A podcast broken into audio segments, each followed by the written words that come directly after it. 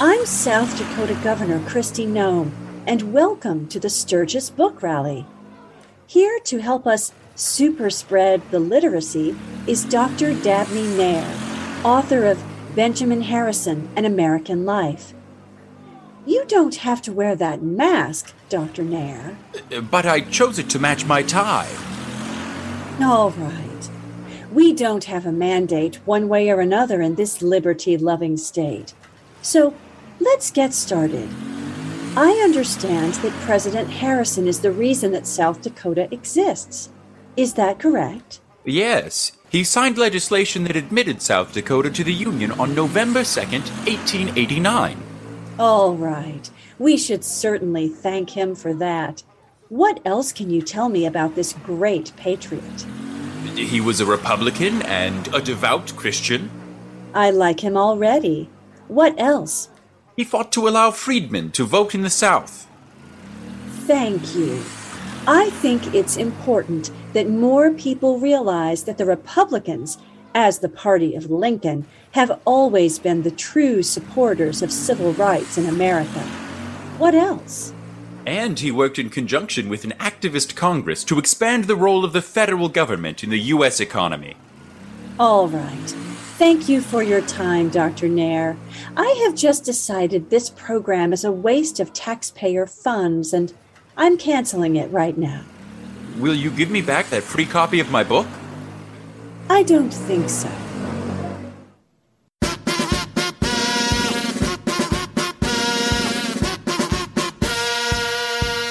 Coming to you from Chicago, Illinois, DB Comedy presents The Electables Presidential Sketch Comedy and History for people who can't afford Hamilton.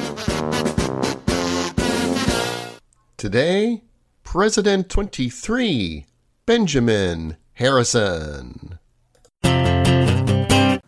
Thank you for enjoying DB Comedy Presents The Electables. If you would like to keep supporting us, please consider a donation or tip. Go to fracturedatlas.org, the nonprofit fiscal sponsor of DB Comedy Presents The Electables, and leave us a gift. Your donation is tax deductible to the fullest extent allowed by law and will be used to keep us on the air and in the algorithms. Thank you.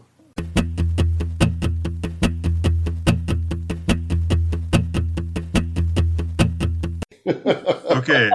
Let us re- shall we reintroduce ourselves? Very quickly by first name, because um, if you're fans, you know who you who you are, and if you're not, you're going to be a fan, and you'll listen to some of our back episodes to catch up with everybody. So, Joe, Paul, I'm Joe. Okay, Sandy. Sylvia. James. ah, I'm Patrick. I'm Chelsea. Hey. Can I ad- advance this? And I think this might be some good comedy material for you. My my theory of why we have a bunch of like people with I, I would say peculiar personal traits in throughout the 19th century. Um, because one, we have the good enough historical records at this point that people are like recording like what these people are like on a day-to-day basis. But at the same time, we don't have national media that's developed to the extent that what you should sound, act, and look like is being beamed into your house on a daily basis. And so I think this this before the rise of television and picture magazines going into everybody's house on a daily basis, which is starting in this era, but was not really present when these people were growing up, that that left people with a lot more individual space to develop their own personalities right? And so if there's not a model for this is the way you're supposed to look, sound, and act, then you're going to look, sound, and act like you think you should look, sound, and act. Mm-hmm. that would be someone with gigantic mutton chops. So- and gigantic men. And I think that if you look at a lot of the other political leaders, you know, I, I read the great book. Basically, it was a survey of Europe prior to World War One, and kind of looking at the different people who were involved in kind of making the decision to take the world to war. And they were some bizarre people. It, it included a, a prime minister of Great Britain. This was back in the early 1900s, who, as uh, his kind of daily exercise routine, was to put on a purple cloak and get on a tricycle and Why do you consider that bizarre? Please don't stop. Please continue describing this. he would And put on a the benefit cloak of the purple cloak. and get on a tricycle and go from you know Westminster Hall where the where Parliament meets up to Buckingham Palace. And apparently, when it was time for Prime Minister's audience with the Queen, this was how he would do it. He would just take his tricycle up there to Buckingham Palace and and call on the Queen at that point. More power Um, to him. Are we now discussing Benjamin Harrison? Um. Well, yes. So, Jim, did Benjamin Harrison ride around in a purple cloak on a tricycle? Not So- as far as I know. Okay.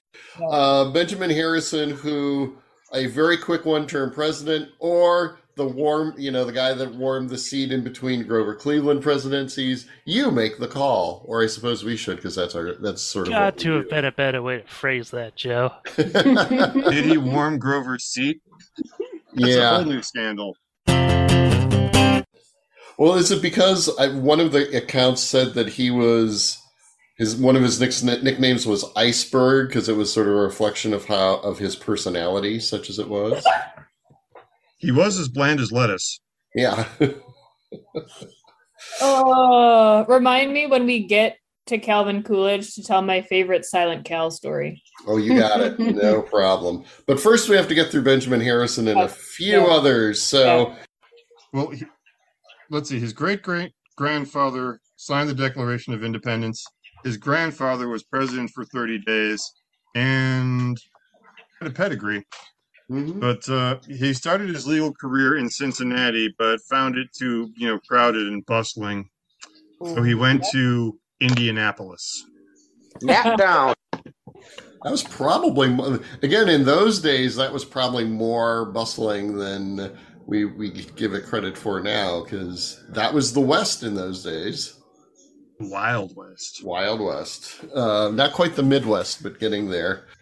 Another another Civil War veteran, although we're getting close to the end of uh, Civil War veterans uh, running. And by the way, we we we actually have talked about how important that was, certainly for in a few elections. Are we finally getting to the point that it's not as important, or are we finally in an era where presidents sort of have to prove a bona fide in some way, shape, or form by saying that they were they had some form of military service. Well, he replaced a draft dodger in Cleveland.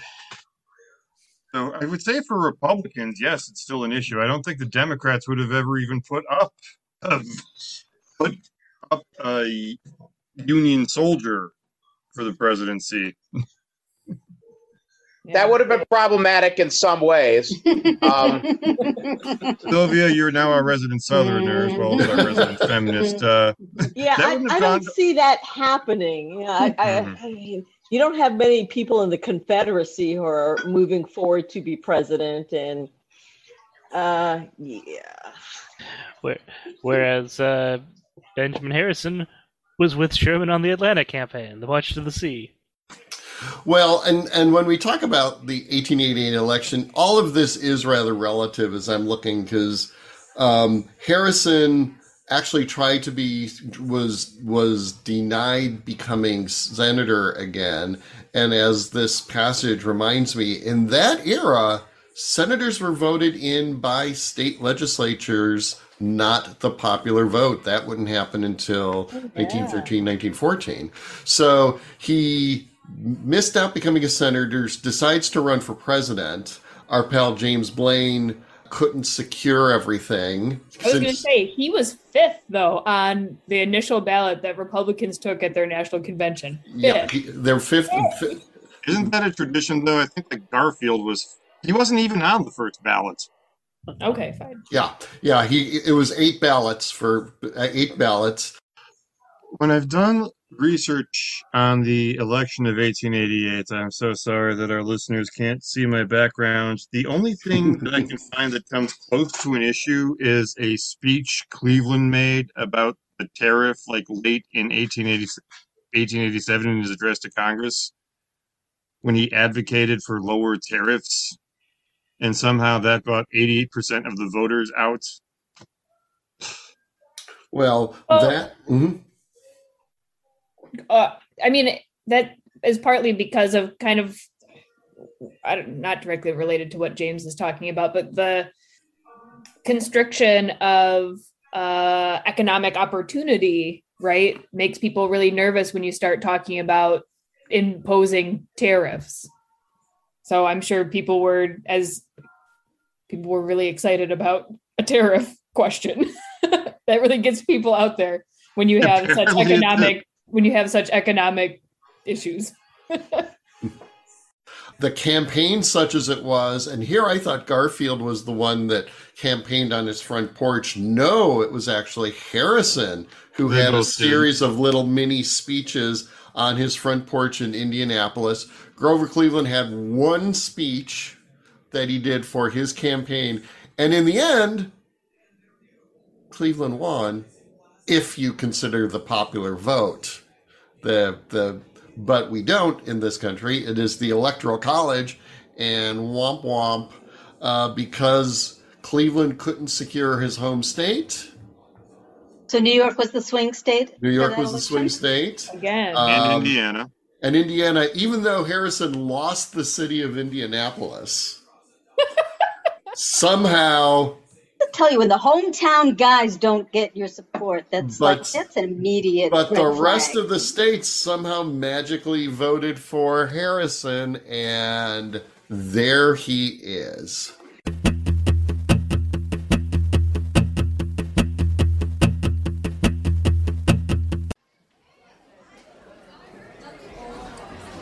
And now, ladies and gentlemen, it is my privilege to introduce this nation's 23rd president, Mr. Benjamin Harrison. Thank you all for this warm, dry welcome to Washington. The country's doing well. Um, Western territories, heartland values, Gilded Age. You get the idea. Thank you. M- M- Mr. Harrison, aren't you going to make a speech? I think I just did. That was it? Don't you want to outline your policies or perhaps explain the aims of your administration? Nope. I just want to get back to the White House, lock the door, and go to bed. What? Surely you'll be attending the inaugural balls. The elite of our fair capital will all be there. Oh, let me think. Drinking and smoking in a fetid swampland full of mosquitoes? Uh, no, too many ways to die. You're a man in good health. I find it hard to believe. Listen, I'll level with you. You know who my grandfather was, yes? Archibald Irwin. That's right. Uh, what? No, no, the famous one, my father's father. Oh, yes. Well, President William Henry Harrison. Yes. Oh, I'm quite sorry. His passing was an unfortunate accident. It was no accident. As it turns out, Grandpappy was supposed to die fighting Tecumseh way back when, but he didn't. After that, death was owed one life and had to balance the ledger. Now, Grandpappy was smart enough to avoid death for a long time, but then he got elected president, and he knew his number was up. You're saying that as soon as he made the White House his destination? Yes. Death made sure it would be his final destination. What does that have to do with you? Well, my parents and I were supposed to be at that inauguration. And now death is owed your life. Exactly. And the easiest time to kill any Harrison is on inauguration day. Keep in mind that my grandfather was a veteran of two and a half wars who was brought down by drizzle, Is that why you're wearing that giant overcoat? not to mention a full suit of armor under it. But, sir, uh, no president has been shot at since Garfield. That's what Garfield said about Lincoln. I'll also be avoiding everything that's ever killed a sitting president. The milk and cherries that took down Taylor, the boat trip that almost killed Tyler. Of course, I'm avoiding the theater altogether. Because Lincoln was shot at by an actor. Uh, actually, I find modern drama contrived. I'm not about to get bored to death. So, what will you be doing? Oh, standing back to back with my wife Caroline and holding knives while we wait out the dawn. Is that really conduct befitting a United States president? Fuller, if I didn't follow this conduct, they'd be fitting me for a coffin right now. See what I did there? Why I. Wait, look! That workman has dropped his hammer. Oh, and it's hit that carriage horse. And now the wheels have launched that pitchfork into the air. Goes up, must come down. It struck that man in the chest.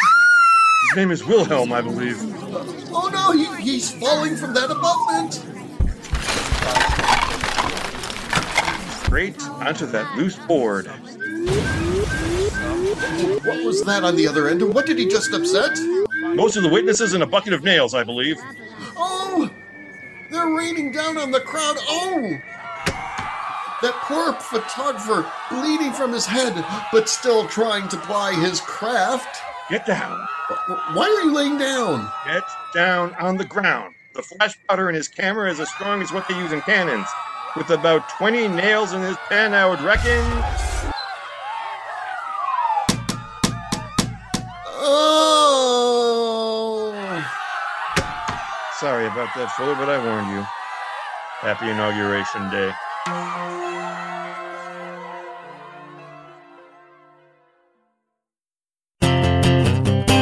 Hmm And as I'm looking at a little bit of his pre-presidential uh, CV, um, TV. yeah, I, well, I'm I'm an academic. I'm sort of an academic.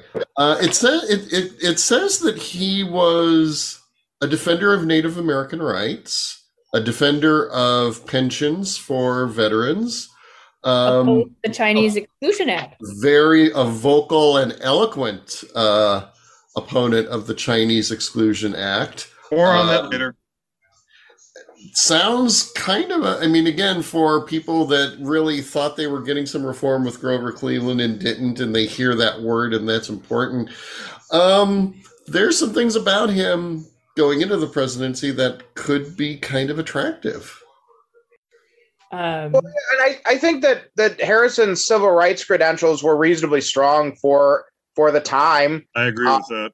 You know, his efforts to defend the voting rights of African Americans, his rejection of the Chinese Exclusion Act. You know, and I think you could even say that his efforts to pass the Sherman Antitrust Act i- i- engendered that he was concerned with the level to which you know monopolies and and large corporations were starting to impact uh, American life. You know, ultimately, politically, Harrison was was undone by two major things. One was the fact that he, unlike Cleveland, increased federal spending uh, because you know I guess he gave a damn about people, and Cleveland didn't. The billion dollar Congress. Right. But also, I, I- like many people who, you know, kind of the, uh, I'll call it the, the Jennifer Granholm problem, uh, wanted to do a lot of political spending at the same time that the economy absolutely deteriorated. And that can be problematic. And for Harrison, it was. this is another kind of issue that keeps recurring from our last episode even or our, the, our last you know recording session the even if harrison supports african american voting rights he is not about to send federal troops down to the south to make sure that african americans can vote right because at that point it becomes a race issue and it becomes a political issue And by the way, he, and by the way, he appoints um, Frederick Douglass as the American minister in Haiti. So Right. But- Frederick Douglass not in the not in country during this. The point being that he's not going to ruffle any white folks' feathers in order to defend African American folks, But wouldn't you say even if though, he believed in that. if Lodge's bill, if the Force bill had been passed, wouldn't don't you say he would have been a little bit more willing to do so if he'd ever gotten the chance, which he wasn't going to? It's And not, a, it's, it's a counter, not a popular counterfactual. stance right now. right? He's a veteran of the Civil War. It's not a popular stance to wave the bloody shirt anymore. That's that is past. No one Hmm. that, that doesn't get you anywhere. People just say, ah, you're being divisive now. And it was never a problem again.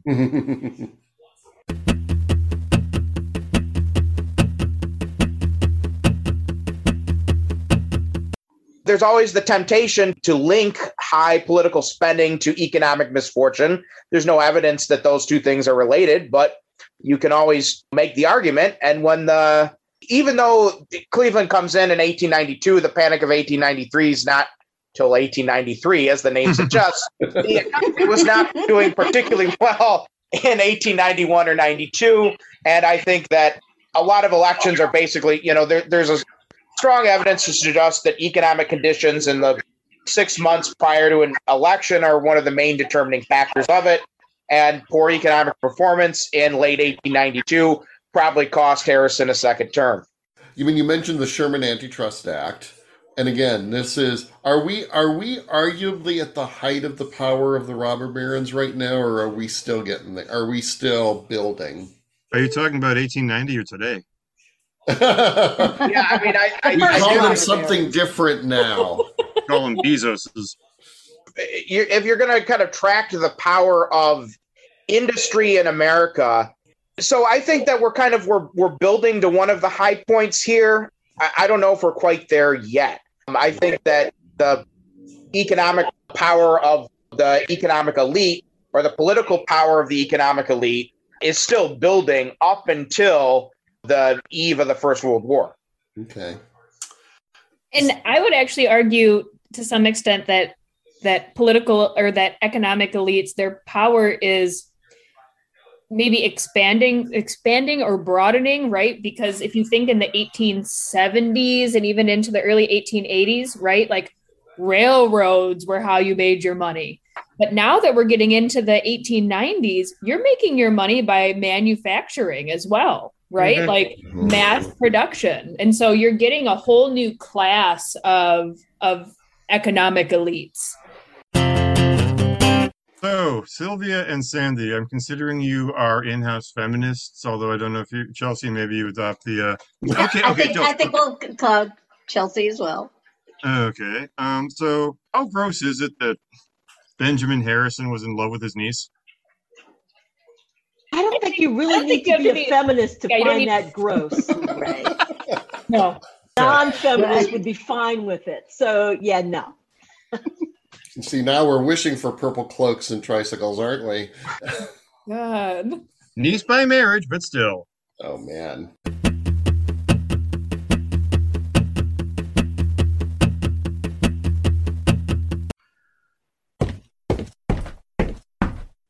Hmm. Antitrust Act. Signed. Oh, hello, niece Mame. Why didn't you knock? I'm too afraid you turned me away, Uncle Ben. I brought you something to eat. Why did you skip dinner? Have you been a naughty president?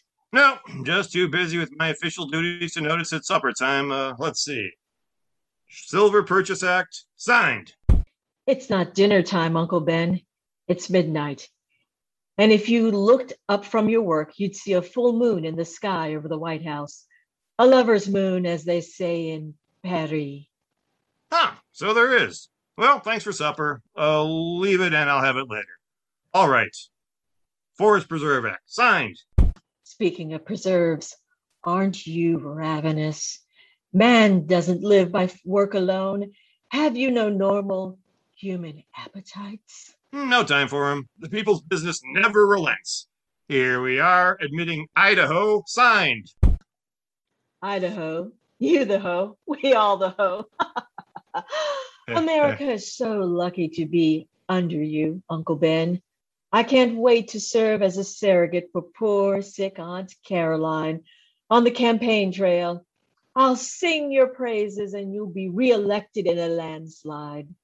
Ah, I appreciate your enthusiasm, niece Mame, but I fear my fellow Republicans don't share it. They despise me because I don't shower them with patronage jobs. Ah, what's this now? Treaty of Berlin. Signed. Well, those nasty Republicans don't deserve any jobs you might offer them. But when the people learn of your ceaseless efforts on their behalf, they'll be on their knees before you. Oh, sadly, my diligence may cost me my job. Southern Democrats loathe a vigorous federal government. That's why I lost the popular vote in 1888. Jim Crow laws prevent the Republican Party's most loyal constituency, freedmen, from casting ballots. Oh, not that leaving Washington will be a tragedy. Oh, how I've missed Indianapolis. Okay. Board of Geographic Names. Signed. You'll have to show me some new places on the map. Perhaps you should find ways to relax, Uncle Ben. How, niece Mame? Hunting is my greatest pleasure, but I've no time for it. And now, Meat Inspection Act. Signed. Meat inspection should be a woman's responsibility. Maybe you can let pleasure hunt you instead, Uncle Ben. For example, would you like to see what's under my cloche? Well, I suppose I must, seeing as I'll have no peace until I do. I admit what you brought smells tempting. Well, indulge your appetite. Voila. Are those oysters on a bed of asparagus? With chocolate covered figs for dessert. Oh, goodness. I'm grateful for your concern about my subsistence, but these dishes, niece Mame. Aren't they delectable? I chose them myself and ensured the kitchen staff prepared them to irresistible succulence. And you have me on the verge of drooling. Still, I don't mean to be vulgar, but every single ingredient has a reputation for awakening certain passions in a man, shall we say. Do they? Gracious, I had no idea. Oh, niece Mame, you dear, sweet, innocent lamb. I don't mean to cast aspersions on your purity, but uh, your Aunt Caroline is so fragile. I uh, shouldn't like to awaken her later with um, unwanted and unsavory and attentions. I'll make sure you don't have to do that, Uncle Ben. Here, I've brought us some potables. Let me thrust this upon you. Let's toast Aunt Caroline's health with some cider. Wait, cider? Is it hard? You tell me, Uncle Ben. Hard cider maybe aided the election of grandfather William Henry, but uh, niece Mame, I'm a man of temperance. Doesn't a wise man pursue even temperance with temperance? Well, it might provide me courage to try the oysters.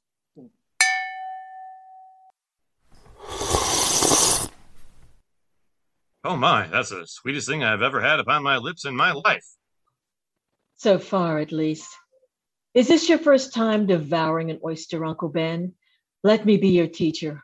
All you need do is open your throat and let the ecstasy slide into you. Down the hatch. Huh, goes down smoother than I expected. How did God bless me with such a generous, beautiful niece? You married my Aunt Caroline. Ah, speaking of marriage, this feast is giving me some strange ideas. I've hardly the vocabulary to express them. I know plenty of French. Maybe I can be of assistance. Maybe you can. Niece Mame, have you a sturdy pair of knees? What on earth do you have in mind, Uncle Ben? That we should kneel and pray for the Lord to provide you with a suitable husband. Ha. Good night, Uncle Ben.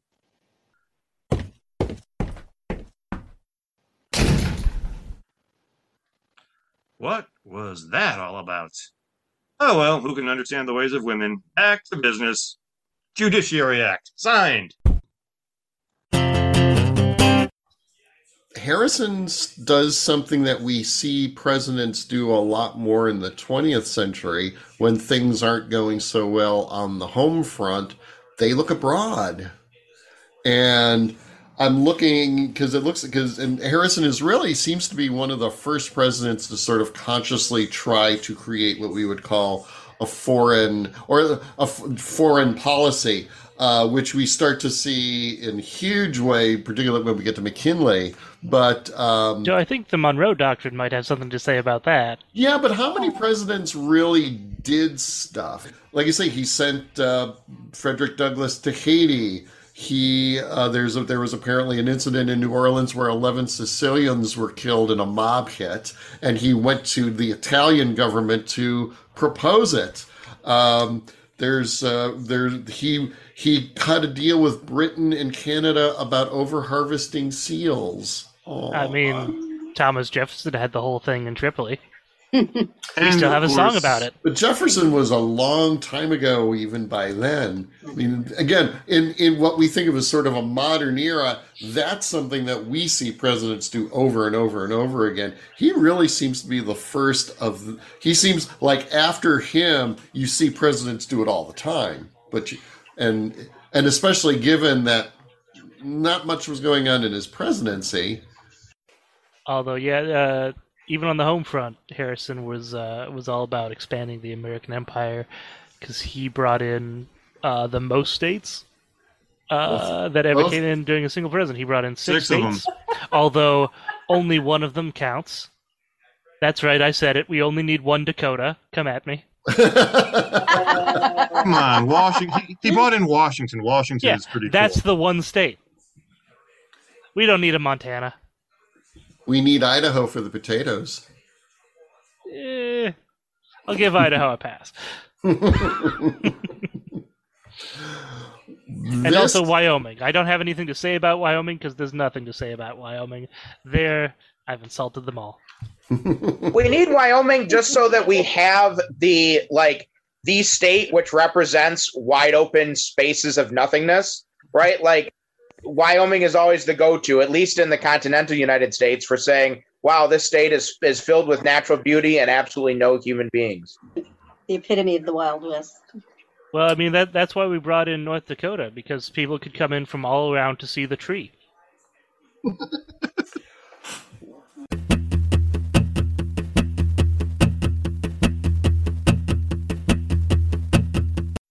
We should. I, I want to talk a little bit about the midterms, just in terms of Oh, like, ahead.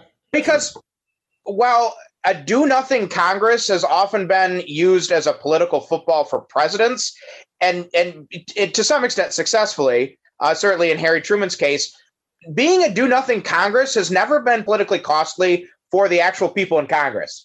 It's when Congress does stuff that they tend to lose their seats. When Congress just sits there and doesn't do anything, people tend to reelect those guys. And so, if you want to civil rights legislation, they get voted out. Right. Or passes uh, healthcare reform, gets voted out, passes relief for Americans in economic despair, they get voted out. Uh, I mean, even in 1934, right? Like the, the Democrats did much worse in 1934 than they did in, in 1932. So if, if you're looking for one of the root causes of, of American political dysfunction, it's the fact that Americans don't like it when their legislators do things and continually vote in the people who do nothing. And then we're like, well, why doesn't Congress do anything?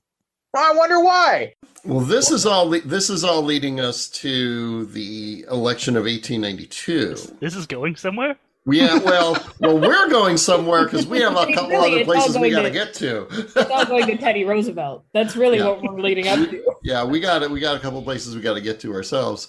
Um, so we've established that Harrison is probably not on the strongest of grounds to get reelected, and then He did face a historic shellacking in the 1890 midterms because Congress was so productive that America voted it out of office. right, that is Huge true. turnover in the House. Yes. But then we get to 1892, and again, unrest in the summer before an election. What could go wrong, right? Um, you have the Homestead Steel Strike of 1892, Thank Also you, referred Andrew to- Carnegie. entry in Carnegie, yes, which also known as the Homestead Massacre. Can I- Things are looking bad. You have the Homestead Strike, which turned into yes, turns into a major.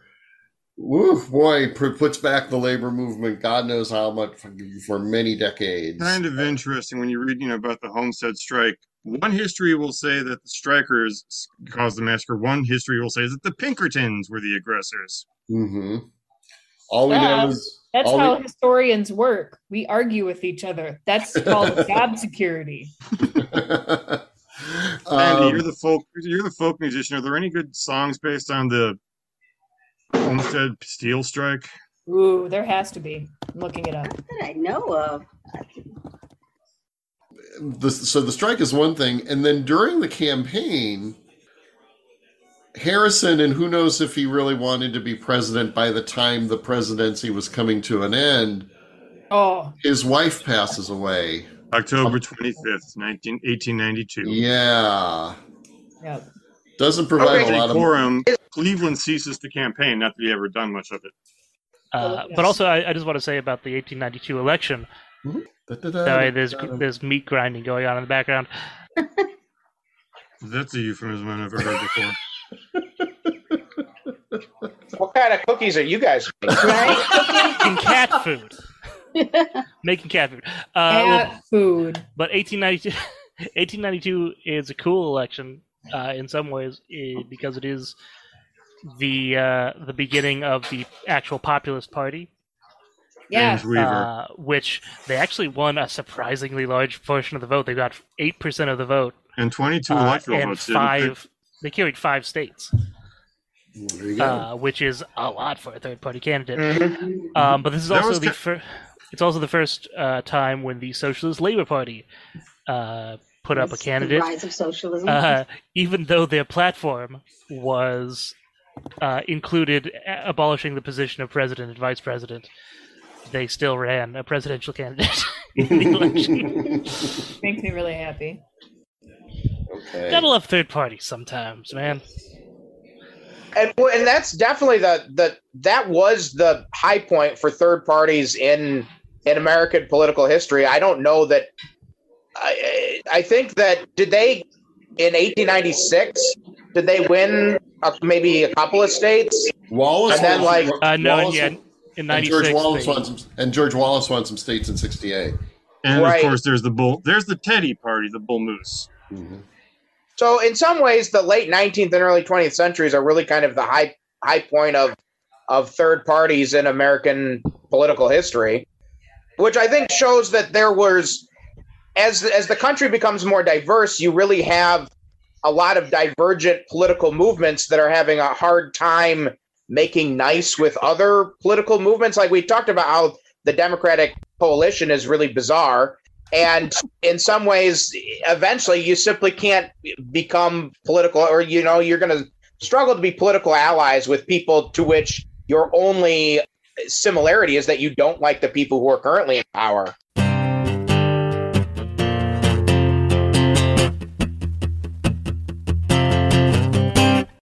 Who's claiming Harrison? Is it Ohio or Indiana? Oh, Indiana for sure. Have Which- you watched well- Parks and Rec? Well, we can, well, he was born in Ohio, but because uh, our friend Tommy is actually, as of this recording, in Iceland, uh, he will not get a chance to defend the honor of Indiana. Not that he does it a lot, but still. So we'll grant him to Indiana. There, Not that it Done. deserves it.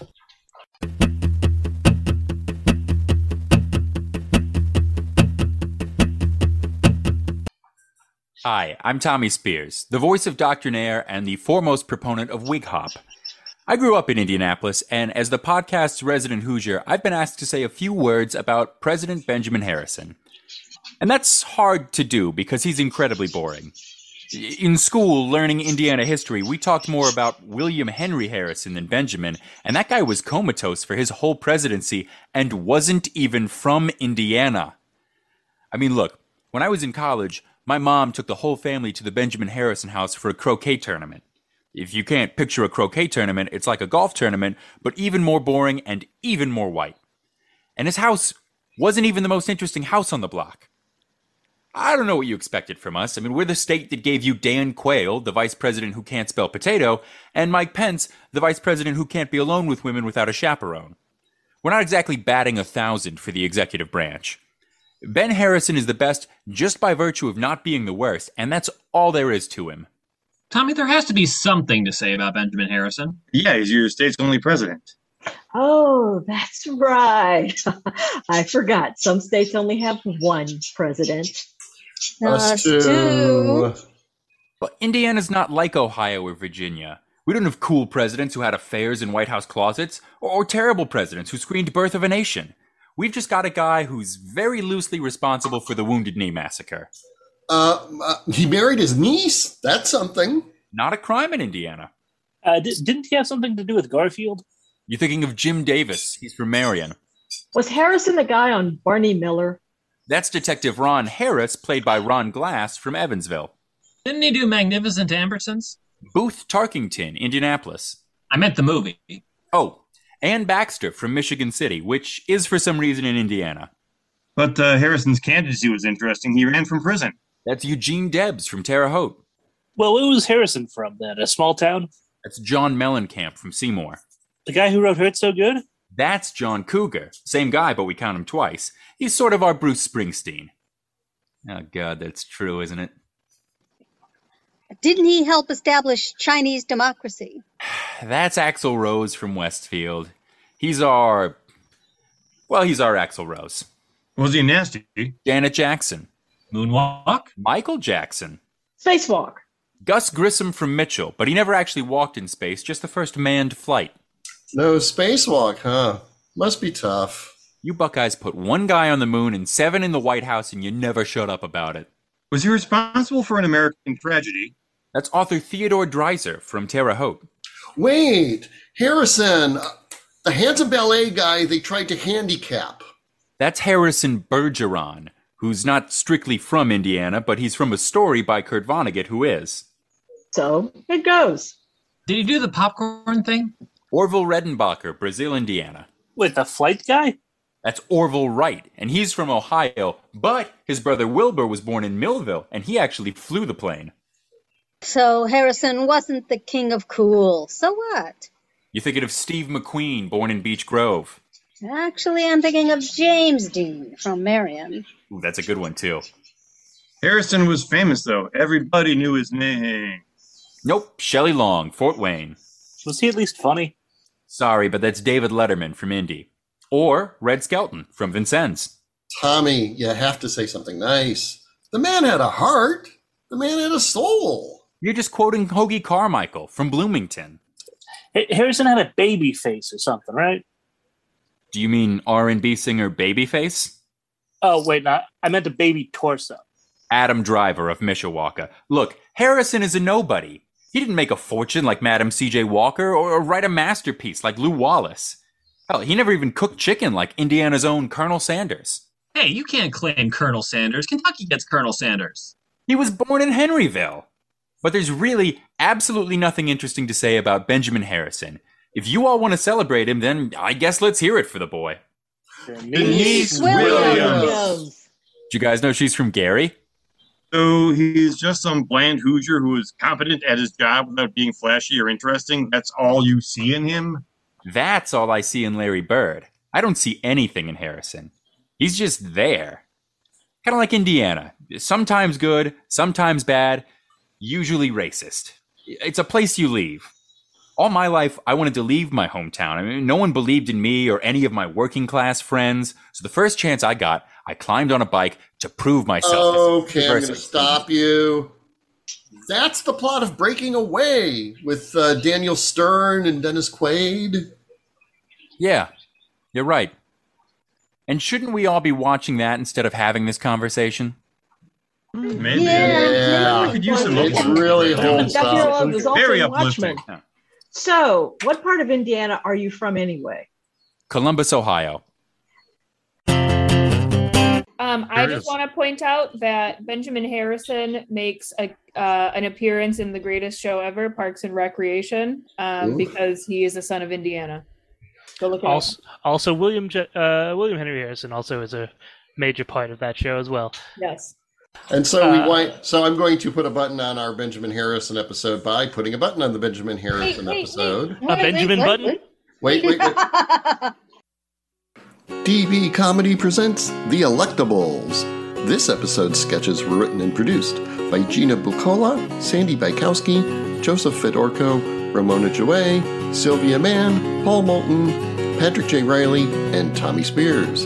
This episode's sketches were performed by Gina Bucola, Sandy Bykowski, Joseph Fedorko, Sylvia Mann, Paul Moulton, Patrick J. Riley, Tommy Spears, and Louise Thomas. Original music written and performed by Throop McClurg. Audio production by Joseph Fedorko. Sound effects procured at freesound.org. Contributions to DB Comedy are graciously accepted by going to the DB Comedy donation page at fracturedatlas.org. Donations are tax deductible to the fullest extent allowed by law. For more information on DB Comedy and the Electables, visit DB Comedy's host page on simplecast.com. Follow us on Facebook at DB Comedy or Democracy Burlesque, and join us on the Trident Network. Thanks for listening. Thanks for downloading. Don't forget to subscribe and don't forget to like.